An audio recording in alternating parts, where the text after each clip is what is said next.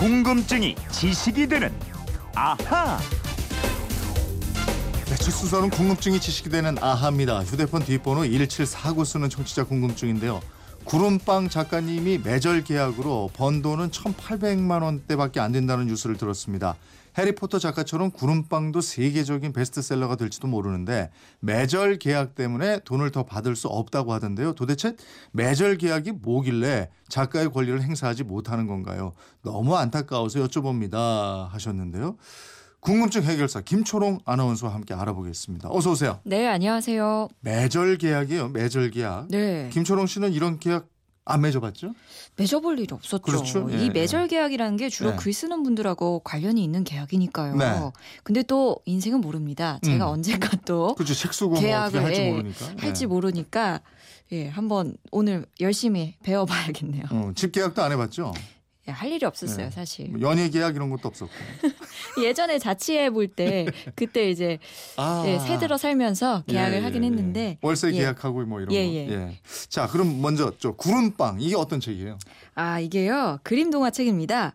고양이 가족이요. 구름으로 빵을 만들어서 먹어요. 어. 그랬더니 몸이 구름처럼 정말 두둥실 뜨게 되는 거예요. 어. 그 다음에 모험을 하게 되는 네. 그런 이야기거든요. 예. 이 백희나 작가가 2004년에 데뷔하면서 그린 동화책인데요. 예. 이 책이 정말 많은 나라에 수출되고요. 40만 부 이상 팔렸다고 합니다. 어. 근데 처음에 계약 맺을 때 매절 계약을 했다. 네. 매절 계약. 생소한 이름이에요. 네네. 이게요. 출판계에서는 관행으로 하는 계약 형태입니다. 음. 주로 원고가 번역물이거나요. 사파나 사진일 경우 네. 또는 여러 사람이 함께 쓴 공동 저작물일 경우나 또 작가가 아직 이름이 없는 무명 작가일 경우에 많이 맺게 되는 계약 형태인데요. 네.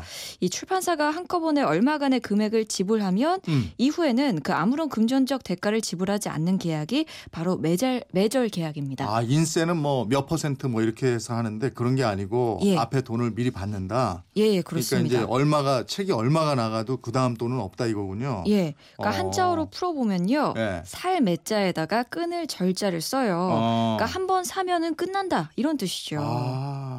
그러니까 이 매절 계약이라는 게 출판사가 서점에 책을 공급할 때에도 쓰는데요.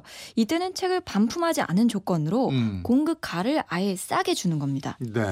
근데 또 이 매절이라는 말이요 일본식 용어라고 하네요. 네. 안 쓰는 게 또 좋겠죠. 그렇군요. 아무튼 서점은 어, 매절 계약으로 책을 싸게 사는 대신에 재고 부담을 떠안고 이러는 거예요? 예 예 그렇습니다. 네. 그러니까 출판사와 작가의 관계도 마찬가지가 되는 건데요. 네. 이 출판사가 작가와 매절 계약을 할 때는 보통 초기 발행 분에 대해서 즉 초판 발행분의 인세보다 많은 돈을 먼저 지급합니다.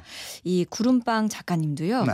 만 부에 해당하는 인세 850만 원을 먼저 받았어요. 아. 근데 이제 만부 이상 팔리면 출판사가 이익이죠. 예. 근데 적게 팔리게 되면 출판사가 손해를 보게 되는 겁니다. 아. 그러니까 만약 5천 부만 팔렸다면 5천 부만큼의 인세를 더 미리 지급하게 된 거니까요. 야, 근데 이게 40만 부나 팔렸는데. 예. 근데 받은 돈이 구름빵 작가가 받은 돈은 1,850만 원.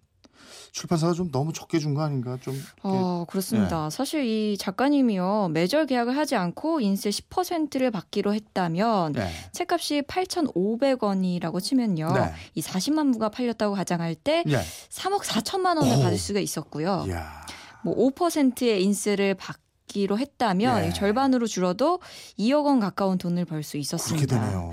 그 거기다가 이 구름빵이요 잘 돼갖고 애니메이션이 제작이 됐어요. 아. 지금 시즌 2까지 나왔거든요. 예. 그 2차 저작물까지 감안을 하면 정말 더 많은 돈을 벌 수가 있었지요. 근데 2차 저작물도 저 출판사에 다 넘기는 조건의 계약이었어요. 예, 예, 그렇습니다. 야, 그러면 어쨌든 그 계약상으로 보면 법적으로 출판사가 잘못한 건 없는 건가요? 없지요. 아. 하지만 이게 인, 인간의 또 인정상 예. 줬으면 좀 챙겨줬으면 좋았을 것 같은데 예. 예, 그래서 공정거래위원회가 매출액 상위 20개 그 출판사에 대해서 매절 계약 관련해서 약관을 고치게 됐습니다. 아. 예, 앞으로는요, 영화나 뭐 2차 저작물 이용권을 출판사에 넘길지 여부를 예. 저작자가 별도의 특약으로 정할 수 있게 했습니다. 어. 또 이렇게 되면요, 2차 저작물에 대한 그 작가의 권리는 강화된 거예요. 예. 근데 또 소형 출판사 출판사에서는 이 구름빵 작가 같은 사례 이런 계약이 여전히 가능한 상태입니다. 그렇겠네요. 근데 그 출판사하고 저자가 맺는 계약 있잖아요. 예. 이게 보통 어떻게 이루어지는 거예요? 그것도 궁금해하실 것 같은데. 예, 예. 이 대부분의 저자들은요 인쇄 계약을 맺습니다. 음.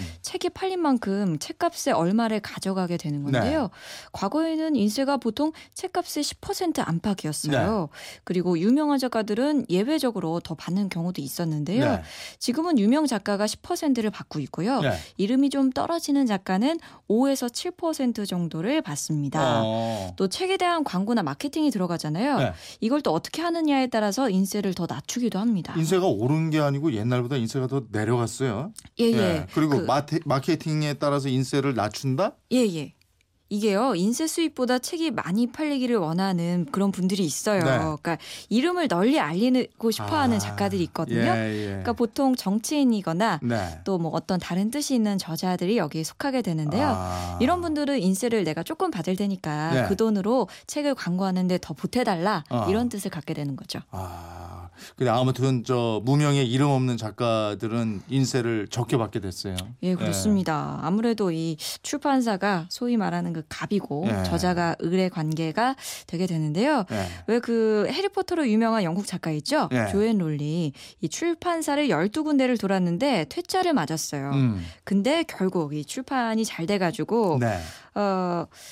뭐 대박을 쳤지만 처음에 출판사들이 이런 냉대를 했습니다. 아동 도서는 돈을 벌지 못한다. 음. 이런 논리가 네, 있었대요. 네. 예. 근데 결국 우리 돈으로 250만 원 정도의 선인세를 받고 책을 아. 냈는데 예. 이게 나중에 몇 조 원이 된 거예요. 아유, 지금 몇 조 원인데 아, 대박이죠. 책이 이렇게 많이 팔리면 예. 인쇄도 이게 참 진짜 적은 돈이 아니잖아요. 그렇죠. 근데 출판사 예전에는 왜 저 책 뒤에 뭐 이게 도장 찍고 이랬었는데 예. 인지에다가 막 찍고 뭐아 맞아요, 맞아요. 출판사들이 인쇄를 정확히 잘 주는 거예요? 근데 대부분 잘 준다고 봐야 할 것 같아요. 네. 근데 간혹 그렇지 않은 출판사들이 있는 게 문제인데요. 음. 이럴 때는 또 작가들하고 분쟁을 벌이는 경우도 있습니다. 네. 또 출판사들은 출판사대로 또 책을 찍긴 찍었는데 다 팔린 건 아니다. 네. 서점에 아직 남아 있는 책들이 있지 않냐. 네. 또 이게 반품돼서 돌아온다.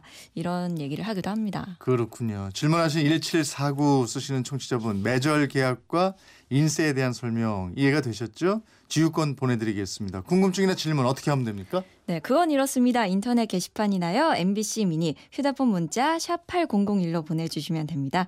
문자는 짧은 건 50원, 긴 건 100원의 이용료가 있습니다.